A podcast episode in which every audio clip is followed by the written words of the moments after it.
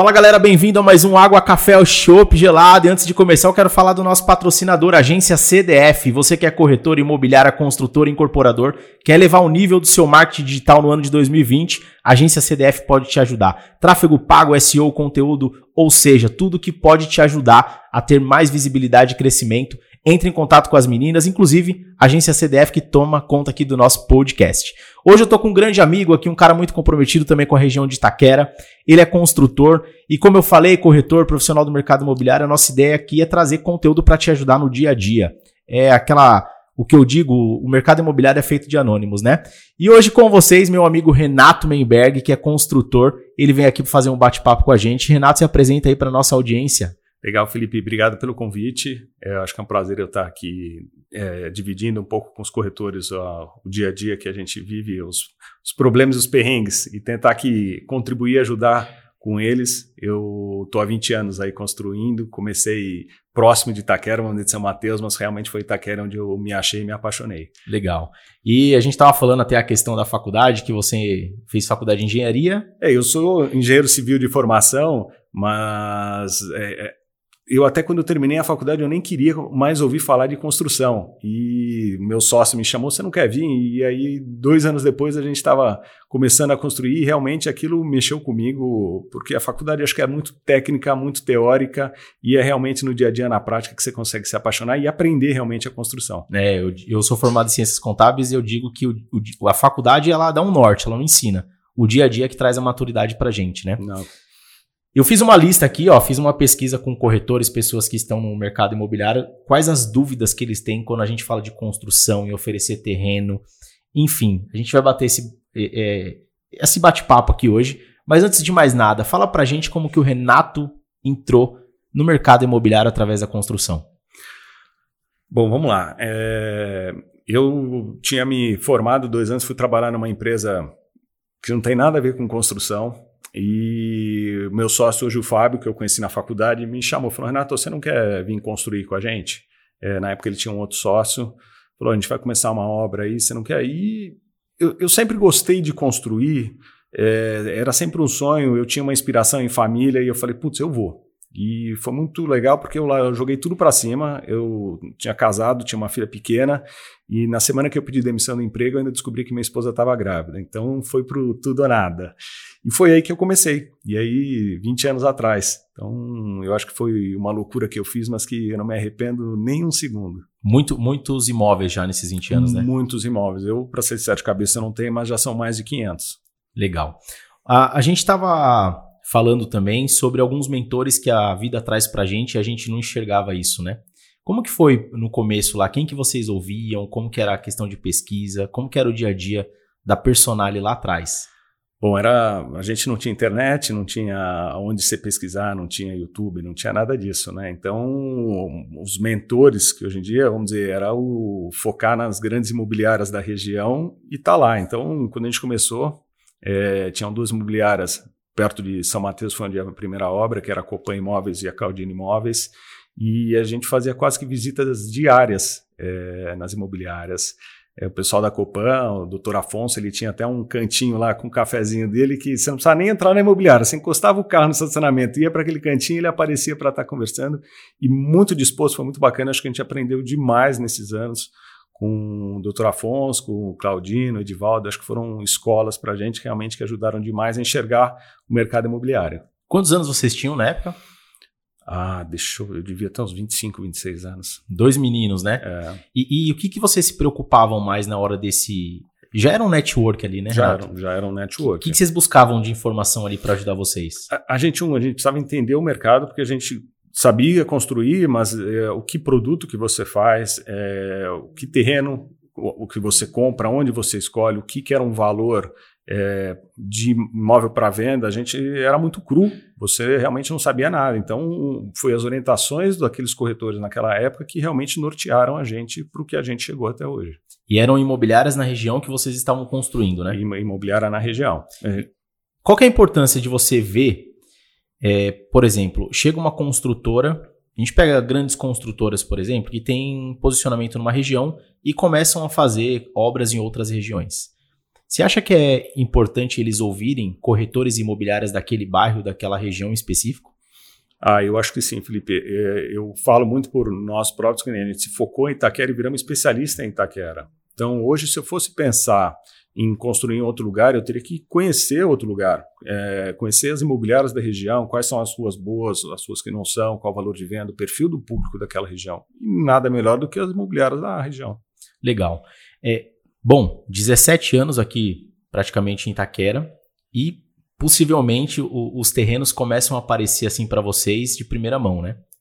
Muitos corretores imobiliários fazem a captação de um terreno e já lembram, pô, vou ligar para a Personale. Qual que é a, o, a pergunta que você mais escuta neste momento?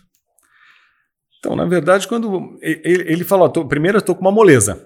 É sempre. batata, sempre é uma moleza. Então, vamos dizer, estou é, com uma moleza aqui, você não pode perder. Então, ah, o, o, o, cliente atende, incorpora, ou ele quer vender, então, mas é, o primeiro sempre é uma moleza. Legal. E aí, quando vem as condições, nem sempre é aquilo que parece. Nem sempre é aquilo que parece, porque eu acho que eu, eu, gosto de analisar cada projeto cada terreno tem uma característica específica que você precisa realmente sentar e fazer a conta. Não é uma coisa simples. Ah, Renato, o que, que você acha desse terreno? Eu falei, não sei. Deixa eu dar uma olhada aqui e analisar o que eu consigo fazer. Então, eu acho que você precisa ter um pouco desse, desse cuidado quando você recebe um, um terreno. O que, que o, a, a, o Renato, a Personale, olha primeiramente quando aparece um terreno? Ah, primeiro a gente analisa o que, que eu consigo colocar nesse terreno. Então, vamos dizer, qual vai ser o projeto que eu vou fazer. Então, porque é baseado nele que eu vou saber se o preço está atrativo, é, o que, que eu posso pagar, o, o, o que, que eu posso incorporar, quantas unidades eu consigo dar no local para a pessoa. Legal. Aqui, entrando já dentro dessas perguntas, é, a gente tem aqui, por exemplo, a, a corretora fez, mandou uma pergunta aqui de qual a metragem ideal para se construir quando a gente fala em sobrado de condomínio, sobrado de rua e hoje os chamados e chamados de maneira errada estúdios. Então vamos lá, a gente é especialista em sobrado de rua. Isso é algo que realmente a gente se apaixonou e a gente tenta realmente fazer o melhor. Eu, eu acho que o ideal hoje para começar é um terreno 10 por 25, 20 por 25. É... O ideal seria 20 por 25, porque você consegue fazer seis unidades. 10 por 25 é pouco, mas aí depende de, de, do cliente, do construtor que vai fazer. Às vezes os 10 por 25 fazer três unidades é o que ele pode naquele momento.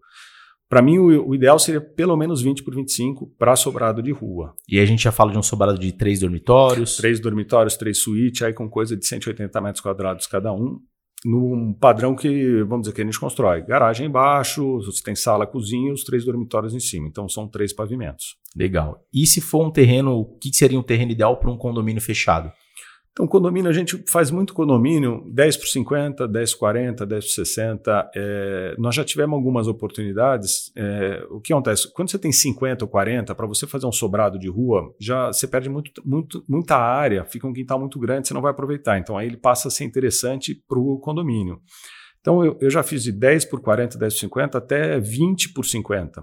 Então você consegue é, colocar mais unidades e fazer um projeto bacana. E aí, quando a gente começa a olhar, é, a gente está falando aqui no centro do mundo, que eu brinco que é Itaquera, e aqui na nossa região leste, eu não sei se onde você mora também tem essas obras de que a gente fala predinhos, algumas pessoas falam os estúdios. É, como que eu sei que dentro do terreno eu consigo viabilizar um projeto desse? É, o que, que eu faço quando venho projetos para predinho? Qual que é, uh, o, o predinho ele, ele chama atenção porque você consegue botar muito mais unidades num terreno em que você poria poucos sobrados. Sim. É, só que não é uma conta tão simples quanto a conta do seu fazer um sobrado ou coisa. Você precisa. Geralmente, eu venho o projeto, eu encaminho para um arquiteto uh, para ele fazer um estudo para mim rápido. Isso ele me faz, em, na verdade, em questão de 20 minutos, ela, a pessoa consegue te entregar um, um, estudo prévio, que ele vai dizer, ó, oh, Renato, aqui você consegue botar 36 unidades de mais ou menos 40 metros quadrados, com ou sem vaga, é, vão ser tantos andares e tantos metros quadrados eram construídos. Isso para mim já é suficiente para eu poder analisar o, o, imóvel, mas é uma coisa é, imprescindível para quem vai fazer predinho, porque o zoneamento muda demais. Então, numa localização você pode fazer uma coisa, em outra você já não pode fazer. Então, eu, eu acho que é importante você, você ouvir um arquiteto nesse caso. E você, na região onde você mora também tem esses predinhos? Como tá? Hum, não, lá onde eu moro não tem. Eu até olho às vezes falei, será que isso aqui tem mercado? Porque não tem ninguém fazendo. Não Cara, sei. é. Eu, eu, o, o que, que a gente escuta de moradores antigos da região? E aí, isso a gente ouve muito no dia a dia. Que se, alguns predinhos estão vindo para deixar a região um pouco mais feia, né? Você concorda com ah, isso? Eu concordo. O construtor ele precisa ter um charme. O que, que, você acha o impacto desses predinhos aí? Ah, eu acho que você precisa ter muita responsabilidade, porque você vai construir algo, num, geralmente em terrenos pequenos. Eu já vi obra em terreno, acho que de cinco ou seis. Então, o cara sobe um predinho, um estreitinho, é, e você faz um impacto visual gigantesco gigantesco. E sem volta, né? Sem volta, sem volta. Então você vê bairros é, que eram majoritariamente de, de sobrados, casas boas, com predinhos no meio do nada. Do nada, sem, sem um projeto adequado. Nós temos aí muito arquiteto, muito projetista que faz qualquer coisa, ó, precisa colocar o máximo de unidades possível. E sai cada aberração aí que realmente está. Eu acho que é um impacto negativo é, para os bairros, não só para Itaquera, para os bairros. É, quando a Personale vai fazer uma nova obra, um novo projeto, vocês pensam com o olhar de quem vai morar ali? Qual que é a visão de vocês sobre o projeto? Você sempre tem que olhar com quem vai morar. É, porque, na verdade, é, é, o seu cliente que vai escolher comprar o imóvel, é quem vai morar. Então, muitas vezes são pequenos detalhes que você faz com o olhar do morador que fazem a diferença é, no seu produto final. Então, eu fui no, no Missão Executiva do Sérgio Langer, eu, fi, eu, eu fiquei uma tarde lá e eu ouvi uma palestra. Cara, eu não sei se é a Bianca Cetim, não sei se o nome dela é Bianca, mas é uma das diretoras da Cetim. E ela falou que é primordial para eles quando eles vão fazer um projeto, eles, pens eles pensam como se eles fossem morar lá. Inclusive até tem um dos projetos que eles viram a arquitetura e juntou junto com o hotel que tinha atrás para comunicar com a região, pensar em como aquilo ia impactar, né? E eu acho que isso é muito importante. A gente vê muita construção que as pessoas não pensam no pós, né? De como que vai ficar aquilo. E eu vejo que muitos construtores não fazem com o olhar de eu morando ali. Faz só para tentar viabilizar a conta e no final fica uma coisa muito feia e ruim de vender até, né? Porque você não, não projetou aquilo para pessoas morarem. Você concorda com isso? Sim, eu acho que não é só feio ruim, você desvaloriza o bairro que você está construindo. Vamos dizer, eu estou aqui em Itaquera, o meu objetivo aqui é valorizar ao máximo os, os imóveis. Eu não quero fazer uma coisa ruim para degradar o, o, o, imóvel. Você imagina você constrói do lado, tem um predinho que mal feito, uma arquitetura terrível, ou uma janela de uma lavanderia para o lugar errado. Uh, então, esse cuidado eu acho que é primordial de você ter. E eu acho que até o corretor tem que ter esse cuidado para quem ele vai mostrar o, o, o terreno que apareceu, Felipe. Porque aquilo, nós temos na região construtoras que a gente conhece, que fazem qualquer coisa, então ela mata a, a, a região. E a gente tem que fugir disso. Nós temos que focar em pessoas, em construtores, que tenham uma mente aberta para construir algo realmente que impacte de forma positiva o bairro. Isso só tem, todo mundo tem que ganhar, ganhar. é o corretor, é quem está vendendo o terreno e é, os moradores do bairro. Legal.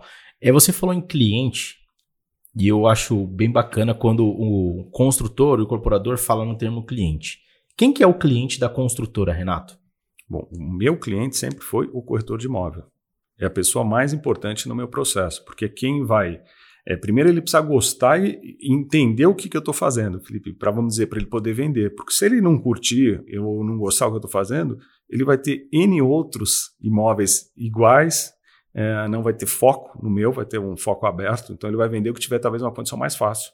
Porque muitas vezes é, o preço, é, às vezes, é o primeiro atrativo da compra do imóvel, mas você tem que analisar todos os outros, porque às vezes o barato sai caro, eu costumo dizer isso. Sim, porque o construtor ainda tem um período de garantia, tem todo um. Cinco anos de garantia estrutural, né? Isso também é um detalhe bem delicado. Às vezes a gente, ah, tem cinco anos de garantia. Eu falei, cinco anos é estrutural. Tem coisas que é um ano, uma coisa são duas, tem, tem garantia que é imediata.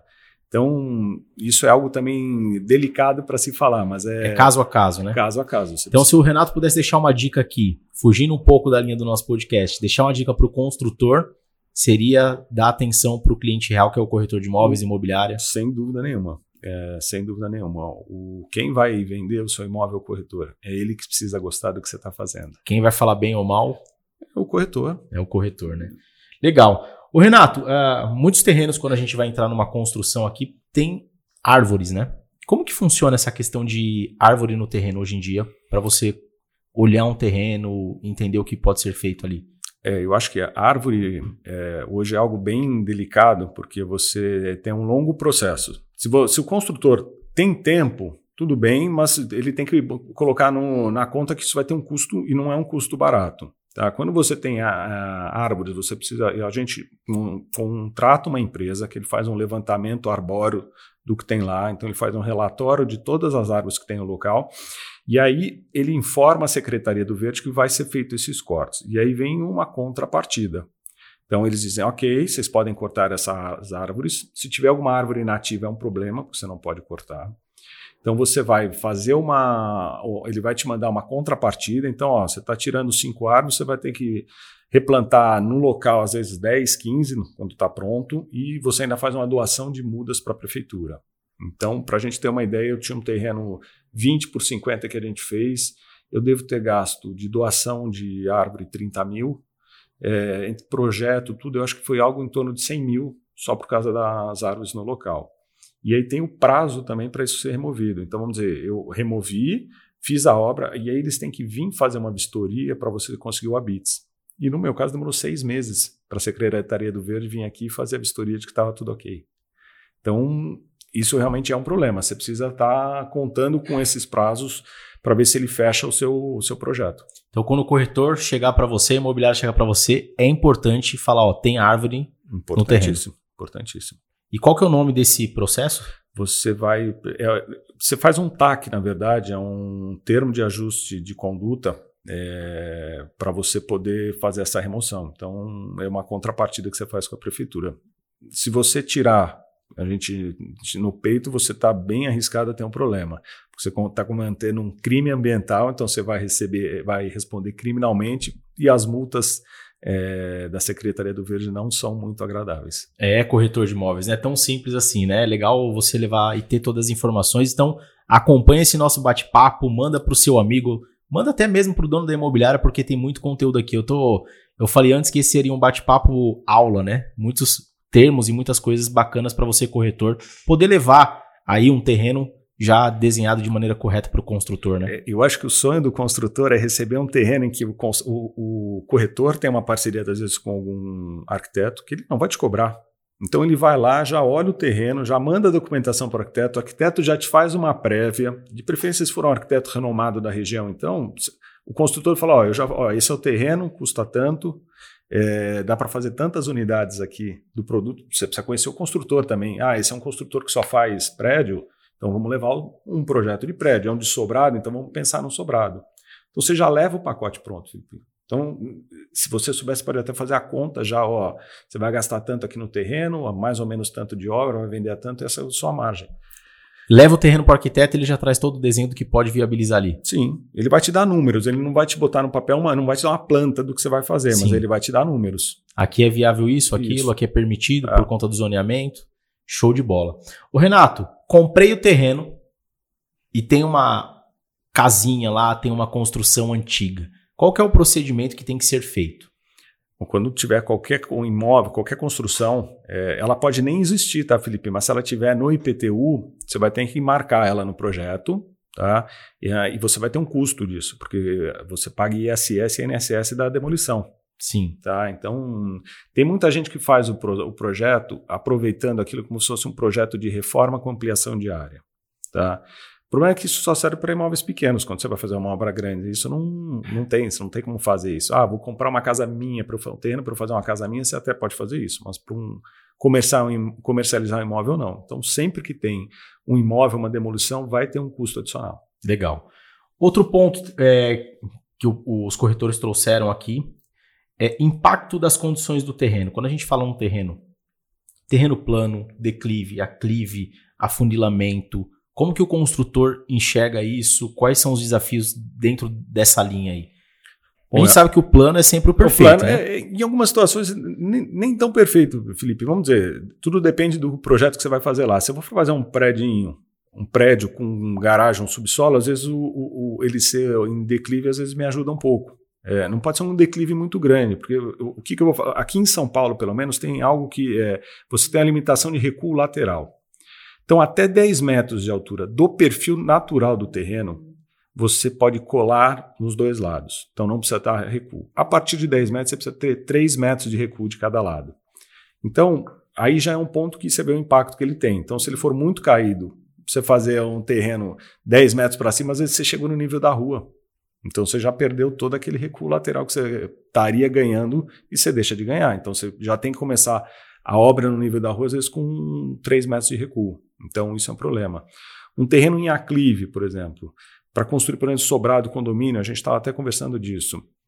É, como é que você faz as garagens? Eu gosto muito de fazer condomínio com acesso individual. É o chamado garagem box, né? É. Então, como é que você faz uma rampa? Então, você vai ter uma rampa num lado e é o acesso da garagem. Então, você vai ter, vai ter um, uma subida e para o lado você tem que estar tá plano para o cara entrar na garagem. Então, é um problema você fazer um aclive muito grande. Então, aí muitas vezes você fala, ah, não, legal, então eu vou tirar a terra na frente e fazer um bolsão. Nós não gostamos de bolsão, não acho que é um produto, não acho que é um imóvel é, com que eu queira ter no meu bairro.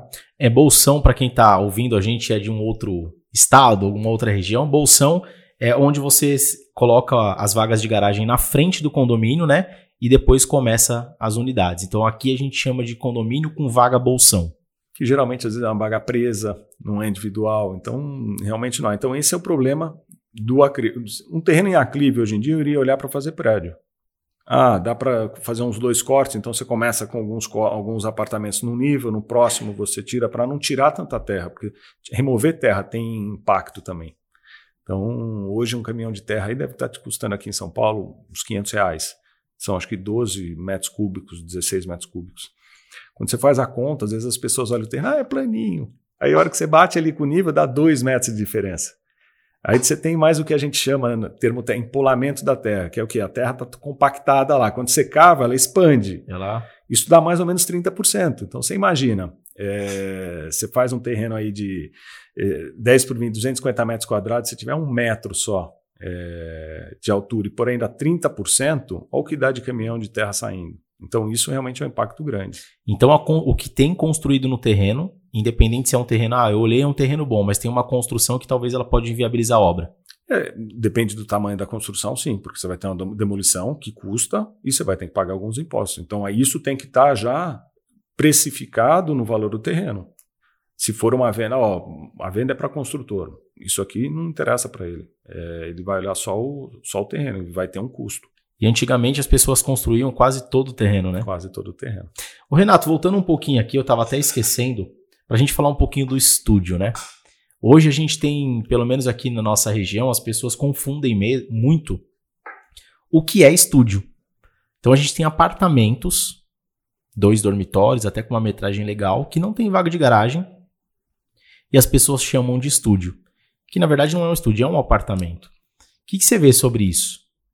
É, na minha concepção, estúdio seria um apartamento com um ou nenhum. Ou, na verdade, com um dormitório, porque nenhum você poderia chamar de um loft, alguma coisa assim. Então, eu acho que é um apartamento de um dormitório para um casal, uma pessoa só morar. Então, eu acho que a popularização de estúdio até desvaloriza o apartamento. Exatamente. Porque se você for mostrar para um cliente, ah, vou te mostrar um estúdio, o cara fala, ah, estúdio? Não, vou te mostrar um apartamento de dois dormitórios com 40, 50 metros quadrados. Isso tem um impacto muito maior.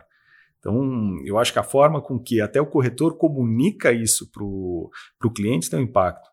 Eu lembro que quando eu fazia sobrado, tinha aquele é, corretor que ia falar, ah, o sobradinho. Eu falei, não, sobradinho ninguém compra. Ninguém e agora estão falando apartamentinho, é, né? Os apartamentinhos. Apartamentinho, você diminui, o cara já desvalorizou o preço que você vai falar, ela é em 20%, 30%. Sim. E é, isso acontecia lá atrás com sobrado também. Com né? sobrado, com sobrado. Você começou a construir sobrado de qual tamanho? Ah, eu acho que ele tive até uns 50 metros quadrados. Era um, a primeira obra foram cinco sobrados, é, pequenininho. É, eu ainda dois dormitórios. Dois dormitórios, não era suíte. É, foi a primeira obra. Eu, eu entrei numa sociedade em que eles já tinham feito duas obras. Então essa obra a gente passou por piso em cima, porque eu, aqui em São Paulo, para quem não é da região, é, é, muitos consultores não põem revestimento, né? às vezes nem na sala. Então a gente já revestia a sala. Ainda hoje tem isso. E os quartos, porque quando o cliente vai mudar, isso tem um custo para ele, muito maior do que para mim durante a obra. Durante a obra eu vou comprar o piso e pagar a mão de obra. Aí eu já entrego pintadinho tudo. Às vezes quem compra vai ter que fazer, o contrapiso não está nivelado, tudo. É realmente um problema. Então Você falou um negócio aqui, Renato, que quando você começou, vocês não faziam imóvel com suíte. Mas isso provavelmente não era algo que na época era valorizado, né? Olha, eu vou dizer que a suíte eu acho que é um pouco do trauma até pessoal meu. É, eu morei minha infância inteira até 18 anos numa casa em que tinha um banheiro. Então nós éramos em cinco e dividimos um banheiro. E eu passei vários apertos por causa disso. Então eu acho que cada um ter o seu cantinho não tem nada melhor. Então na segunda obra a gente já passou a ter dois dormitórios, um suíte, o outro banheiro não era suíte, era um banheiro social. social. É, e aí, conforme foi evoluindo os projetos, a gente realmente foca sempre que dá eu coloco suíte em todos os, os, dormitórios. Eu falo isso porque a gente vê, é, a, a, gente sabe da importância e a gente vê que alguns construtores não, não ainda não olham para isso. É você pensar no que está mais moderno, o que o público está querendo, o que as pessoas que vão comprar aquele perfil de imóvel querem ter nesse, nesse imóvel, por exemplo. A gente vem um período de pandemia, onde as pessoas valorizam muito o espaço da churrasqueira, onde você tem um lazer em família ali. E tem muitas pessoas que ainda não enxergam e não colocam, não, não constroem a churrasqueira, tem só o quintal. O, o, quanto você acha importante você olhar e entender o que está tendo mais moderno, o que as pessoas que vão morar, o perfil, né, aquela chamada persona, para quem que eu estou fazendo esse, esse imóvel? Ah, é para uma família com dois filhos no mínimo e, sei lá, que tem um cachorro.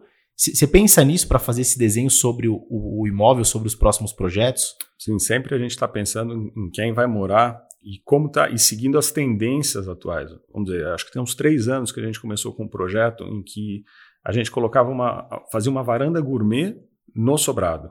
É algo que todos os apartamentos têm. Então o que acontece? A gente trouxe essa ideia do apartamento. Então quem quer morar não, so, não quer morar no apartamento, mas quer ter uma varanda gourmet para ter a churrasqueira do lado da sala, então ele está curtindo, a gente trouxe isso. Então, eu acho que é olhar um pouco a tendência do que está, às vezes, indo nos apartamentos e trazer isso para o sobrado. Então, foi isso que a gente fez. A gente olhou e foi um sucesso. E manteve o quintal. E manteve o quintal. Então, se a pessoa quiser fazer uma churrasqueira no quintal, é o que eu falo. Você quer fazer uma churrasqueira lá embaixo, eu deixo até os pontos da pia.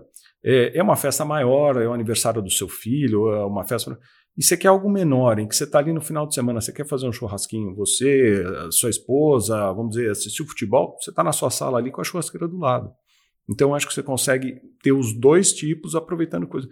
E de, em, em, função de custo, Felipe, isso é um impacto muito pequeno. Eu acho que é isso que o corretor tem que, às vezes, passar para o construtor, que são pequenos detalhes que valorizam o imóvel dele e que para ele não tem um impacto tão grande na obra.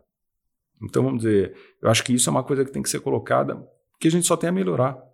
E é. de onde vocês buscam essas inspirações? Ah, eu, para ser bem sincero, essa, eu vi um, uma foto no Instagram de um imóvel lá no sul que tinha essa varanda gourmet. E aquilo me deu um start. Eu falei, eu preciso criar isso aqui, porque tem tudo a ver com o sobrado, tudo a ver com o que a gente está vivendo hoje em dia. Na época não tinha pandemia, mas de você ter uma área de lazer junto com a sua área social. É, e foi o que a gente trouxe e a gente adaptou. O Renato, quando a gente. O, o, corretor chega para você também com o terreno, fala-se muito sobre valor de metro quadrado, né? Qual que é a posição do Renato como construtor para esse termo, valor de metro quadrado? É, eu, eu não costumo analisar o valor do metro quadrado, Felipe. Por quê? Porque é, se tiver um metro quadrado baixo, em que eu consiga botar só duas unidades, é uma coisa. Se eu tiver um valor no metro quadrado alto, mas eu consigo botar 10 unidades no mesmo tamanho de terreno, é, eu, às vezes é melhor pagar o mais caro do que o mais barato. Então, eu acho que tudo vai depender de quantas unidades eu vou colocar no terreno. Então, com isso, eu vou saber a fração ideal do meu apartamento, do meu sobrado, do meu coisa, e aí eu consigo calcular quanto que vai ser minha margem. Falando em fração, como que calcula? Claro, não existe uma fórmula, existe casos e casos. Alguns imóveis pode passar um pouquinho, alguns imóveis precisam ser menor. Mas qual que é uma conta aí de uma fração ideal de um terreno? Então vamos lá, Felipe. É... Eu vou ver um, para fazer sobrado, um 10 por 25 eu sei que dão 3 unidades. Então eu vou pegar o valor do terreno e dividir por 3. Esse é o valor que vai me dar o terreno. Como que eu sei se é um valor interessante ou não? Eu preciso saber quanto que eu vou vender o terreno e quantos metros quadrados eu vou construir. Tá? Hoje aqui em São Paulo, grosso modo a gente pode falar, é, o custo do metro quadrado de um sobrado está em torno de R$ 2.000, R$ 1.800, 2.000 reais, tá?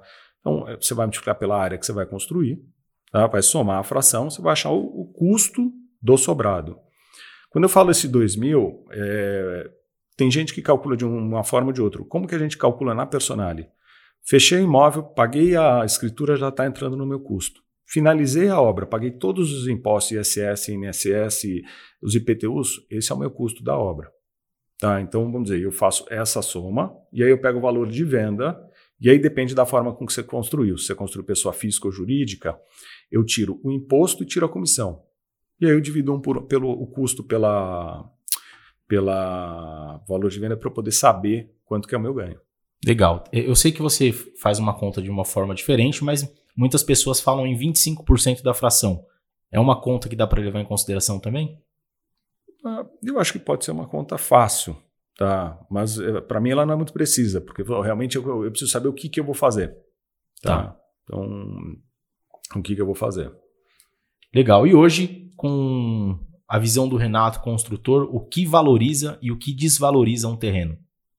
Ah, para mim, o que valoriza é um terreno planinho, sem árvore, sem nada. Sem... Esse é, para mim, um terreno perfeito e numa localização boa. Eu acho que o primeiro ponto é a localização. O que, que seria uma localização boa? Ah, depende do seu cliente, depende do que, que você vai fazer. Se eu for fazer uma obra é, para classe, para uma classe que precisa de transporte público, precisa de coisas próximas, porque eu não vou ter uma garagem, eu preciso estar próximo do metrô, às vezes próximo de um centrinho comercial. Então, isso é um, um ponto para se levar em consideração. Ah, o meu cliente hoje ele é um cara que quer morar numa rua mais arborizada, ele tem carro, ele não faz tanta questão de ir a pé no mercado, então eu posso estar um pouco mais afastado, mas numa rua mais tranquila. Então eu acho que o ponto varia do que, que você vai construir. Eu, se eu for fazer, por exemplo, um estúdio, vai, vamos falar do estúdio, ou um prédio é, afastado sem metrô, sem condução, sem nada, ele está fadado ao fiasco. Você acha que as pessoas se veem hoje, na sua grande maioria, jovens, sem uso do, de um carro, por exemplo? Olha, eu posso falar por experiência própria. Minhas filhas usam carro, mas a maioria dos amigos dela não usam.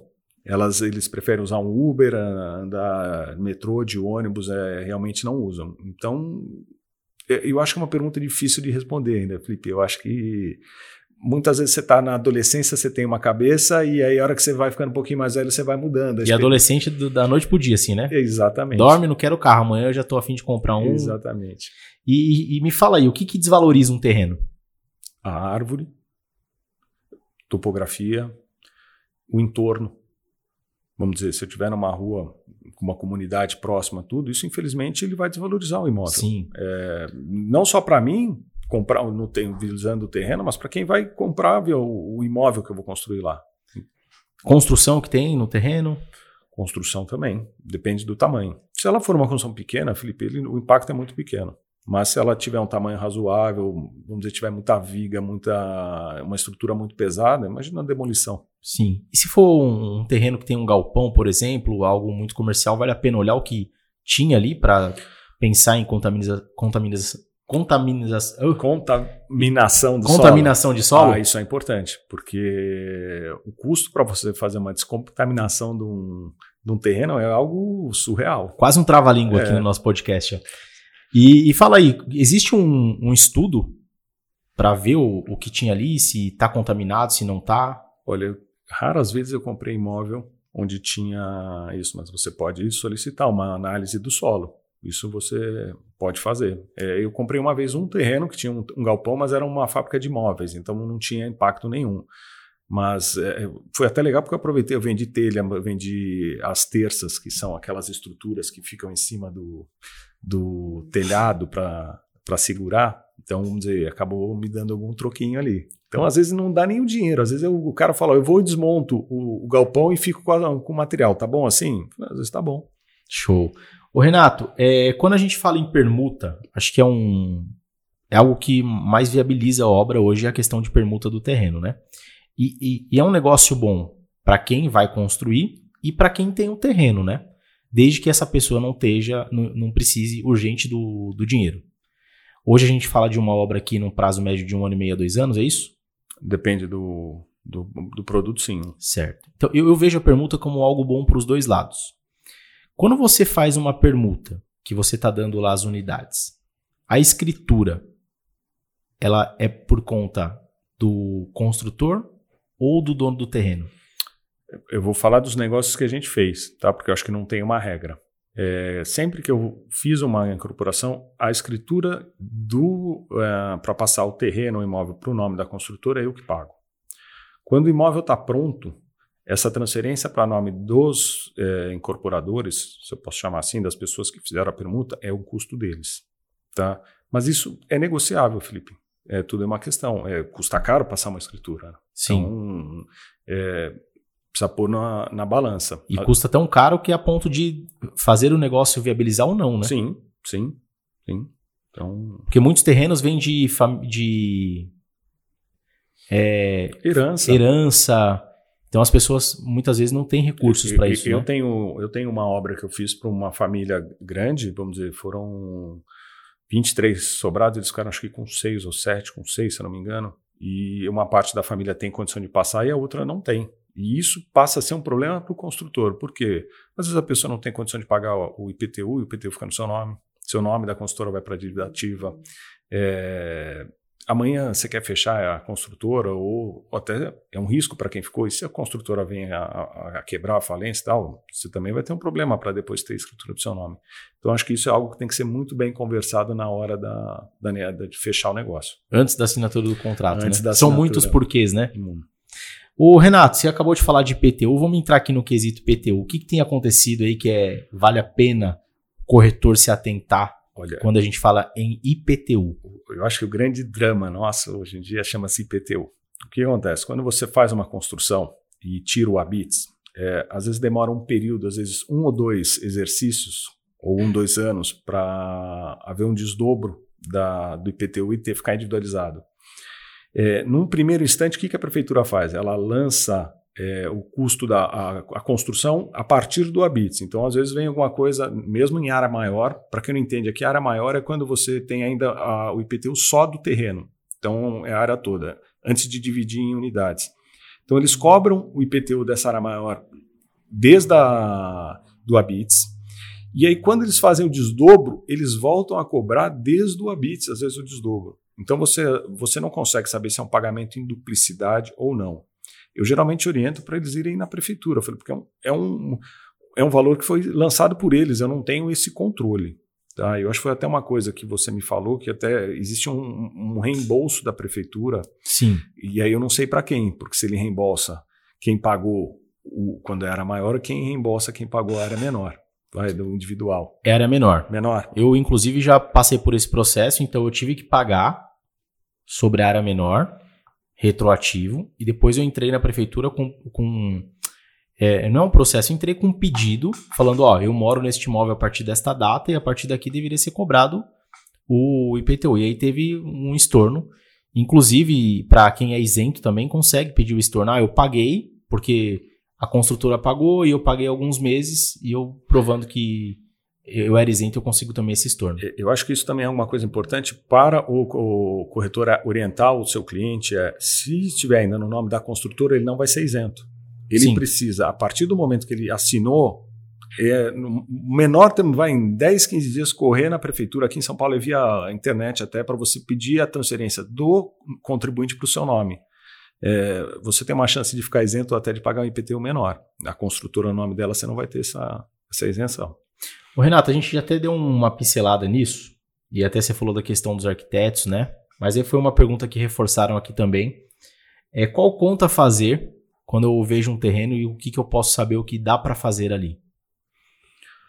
Bom, é, vamos lá. Se você falar para fazer sobrado, 10 por 25, 10 por 23, 10 por 20, você divide, na minha sobrado de rua, para mim, você vai dividir por 3. Então, vamos dizer, a cada 3,33, teoricamente, você consegue colocar um, um sobrado. Tá? Então, se o terreno tiver 12, vai fazer essa conta. Então, quando você vai falar de condomínio, aí ele é um pouco mais delicado, Felipe. Por quê? Você tem algo, hoje você tem algumas categorias aqui em São Paulo, que é o HIS, o HMP, que ele te permite avançar em alguns recursos que antigamente você não teria. Então, vamos dizer, eu estou fazendo um empreendimento agora na Penha, que ele é um HMP e eu, o meu recuo, em vez de ser 5 metros na frente, ele é 3. Mas isso é por causa da categoria, porque daí ele limita é, o comprador, ele tem uma, uma série de limitações na hora da venda, mas você consegue ter alguns ganhos com isso. Então, eu diria que sempre que vai ser para apartamento ou para condomínio, o ideal é você ter uma orientação do arquiteto. Legal. E porque inclusive entra a parte de outorga que você tinha falado. Explica um pouquinho sobre a outorga, quando que você precisa pagar, quando não. Você tem ah, algumas limitações do, da quantidade de área que você pode construir. Tá? E aqui em São Paulo, em algumas localizações, não são todas, eles te permitem você pagar uma taxa para a prefeitura para você poder construir um pouco a mais. Tá? Então vamos dizer que o padrão é duas vezes o tamanho do terreno, mas numa localização você pode até quatro. Então você paga uma outorga para poder construir essas quatro vezes. Então muitas vezes fala, ah, é zona de eixo aqui pode construir mais? Pode, mas você vai ter um custo para essa construção. Você vai ter que pagar para a prefeitura. Tem algum ponto, Renato, que você acha importante o corretor saber, alguma informação que seria muito importante para chegar na mão do construtor já mais desenhado? Olha, é o que eu, é o que eu falei, Felipe. O sonho, acho que de qualquer construtor, e muitas vezes até do construtor que está começando, é, até para o corretor ter uma parceria boa, porque eu acredito demais na parceria construtor-corretor. É, então, você ter o seu corretor ali do lado, a pessoa que você confia. Então, quanto maior o número de informações você tiver e levar do terreno, melhor é para o construtor. Ele pode até fazer a análise dele, mas ele fala: puxa, ó, que o Felipe me trouxe, está tudo certinho aqui. Não ó. vai fugir muito, né? Não, você vai, vamos dizer, você acaba criando confiança. Ele vira a pessoa que o que ele te traz, é, você às vezes nem olha. Isso aqui você faz a conta rápida, pode fechar. E eu acho que esse relacionamento ele é muito bom para o corretor. Muito bom. E o corretor tem que sempre pensar, Felipe, nas duas pontas. O que ele está vendendo o terreno é apenas uma fração pequenininha do negócio. O bolo grande vem na venda dos imóveis que vão ser construídos lá. É, é, é, muito legal o que você falou, porque às vezes o, o, a gente vê muito no mercado o cara que quer vender o terreno. Ele, na sua visão e, e na minha, pelo que você disse, o cara tem que pensar na venda do terreno, no projeto que vai ser feito ali, para ele poder também vender aquelas unidades depois e fazer um reposicionamento, né? Sim dentro do condomínio. Sim. E você vê que o, o corretor só quer vender o terreno? Só o terreno, ele só está pensando no terreno. A não ser que ele seja só especialista em terreno, mas também ele precisa disso, Felipe, porque senão, se ele me vende um terreno em que ele me diz que a localização era boa e eu não pesquisei, o próximo que ele me trouxer, talvez eu deixe ele de lado, ou olha, putz, esse aqui ele só traz coisa ruim para mim. Eu entrei numa primeira, primeiro terreno que a gente comprou, foi um lugar horrível. Dali para frente eu passei a ter um, um, pé atrás. Era um lugar péssimo, péssimo. Vou dizer que acho que foi o pior endereço que eu fiz. A gente chegava de manhã, é, tinha aquele um terrenão no fundo, entrava um rabecão, para quem conhece aquele carro que recolhe o defunto, para pegar a gente morta dentro do, do terreno. E isso foram várias vezes. Então, é, eu acho que é, é, importante você ter essa relação com, com, o consultor. Se o imóvel é ruim, nem vende, não Era trabalha. um bairro que você não conhecia? Era um lugar que eu não conhecia. E qual que é, agora vamos falar para o construtor, se posicionar num bairro. Ah, isso é algo é, estratégico. Porque aquilo, hoje nós estamos em Itaquera, eu até tenho, falei aqui, eu tenho na Penha, mas foi um terreno numa negociação, algo realmente uma oportunidade. E aí não pode deixar passar, né? Não pode deixar passar, mas quando você foca, você acaba criando relevância na região. Então você tem que fazer um comunicado visual das suas obras, então a pessoa passa e fala, pô, essa obra aqui é daquela construtora, essa aqui é daquela construtora. Então você passa a ser conhecido.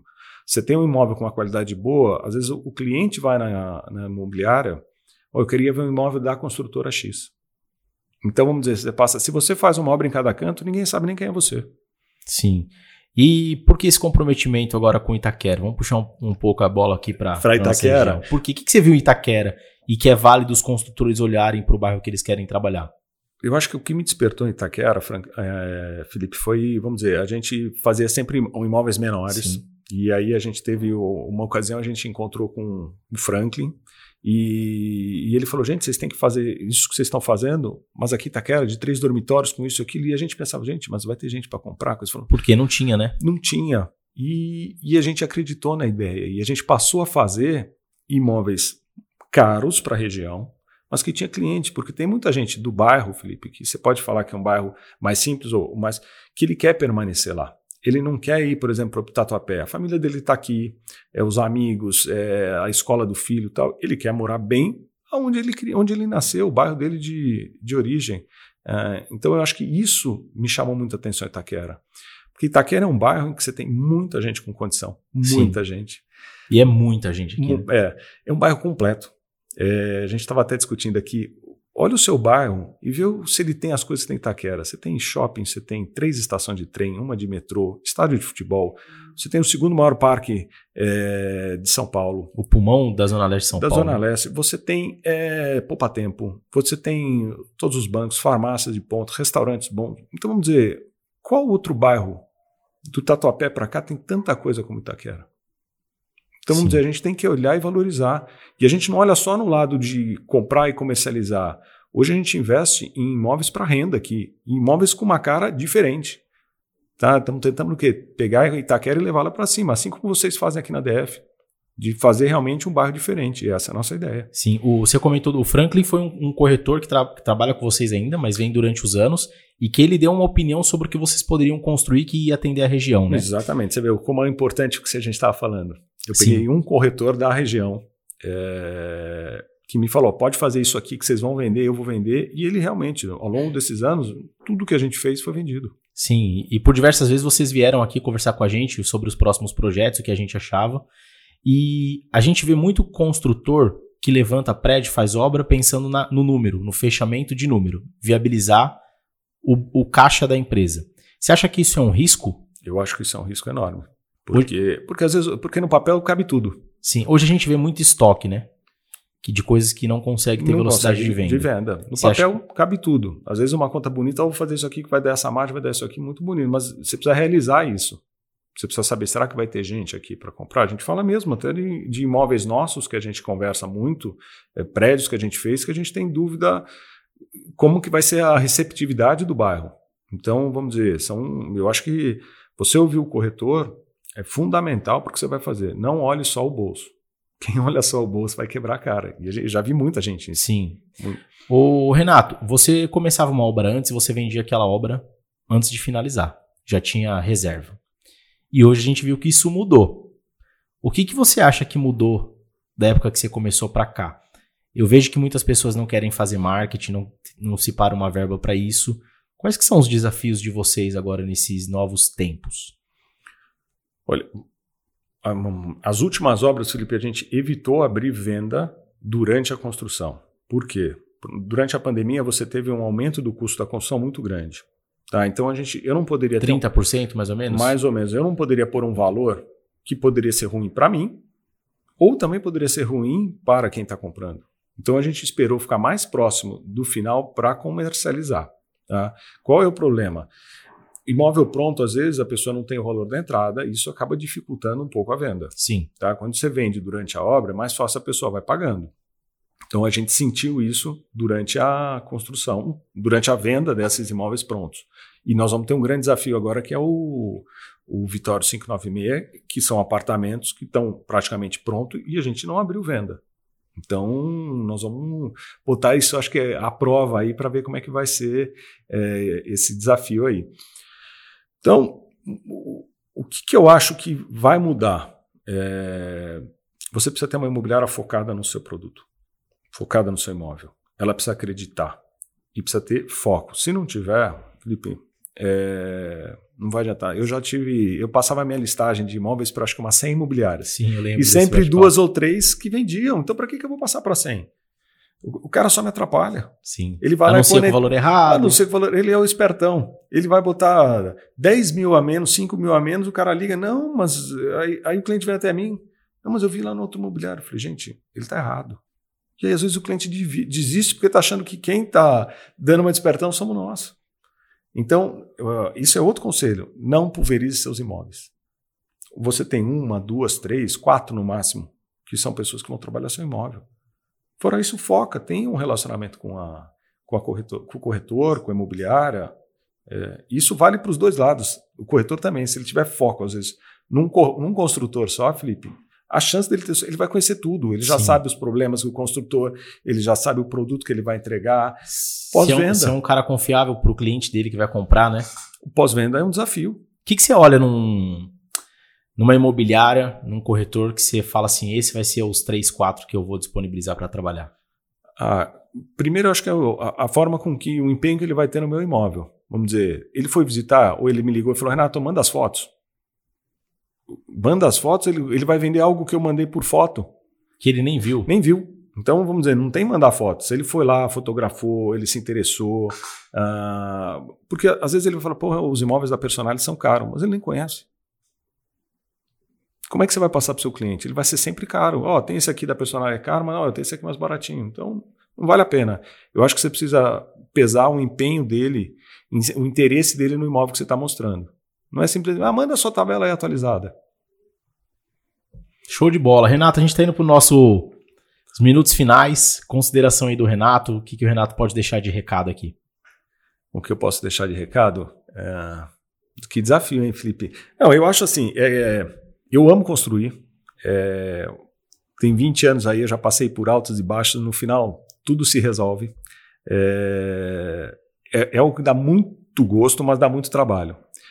E eu acho que é um recado, eu vejo muito corretor querendo construir e muito construtor querendo vender direto eu acho que cada um no seu, no seu, quadrado. no seu quadrado. E principalmente, foca no que você faz. Eu, meu negócio é construir, eu sou focado aqui. Eu digo que o, que o corretor de imóvel tem chance de ganhar muito mais do que o, que o construtor.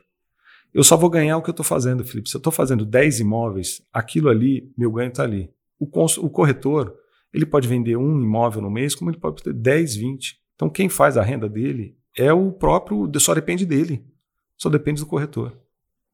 Então eu acho que ele tem uma chance de se dar melhor do que o consultor. Depende dele. Basta ele focar, né? Basta ele focar. É o que eu falo. O corretor sabe o que fazer, sabe como fazer, às vezes ele só não faz e não consegue ter os resultados, é. né? Renato, para finalizar aqui, muito obrigado pela sua participação. Acho que foi uma aula. O corretor que assistir isso daqui vai ter, cara, argumentos, vai saber como negociar e achar bons terrenos para oferecer para os construtores. E aquela perguntinha: água, café ou chopp gelado? Ó, com o calor de hoje, tem nem que perguntar, né? Chopp gelado. Isso aí, galera. Muito obrigado por acompanhar a gente aqui. Como eu falei, corretor sabe o que fazer, sabe como fazer, apenas não faz e por isso não tem melhores resultados. Então, acompanha a gente, assiste os próximos episódios. Se você ainda não se inscreveu, corre lá, se inscreve, aciona o sininho para receber tudo em primeira mão. E ó, água, café ou chopp gelado, porque falar de imóvel não precisa ser algo chato. Valeu e até a próxima.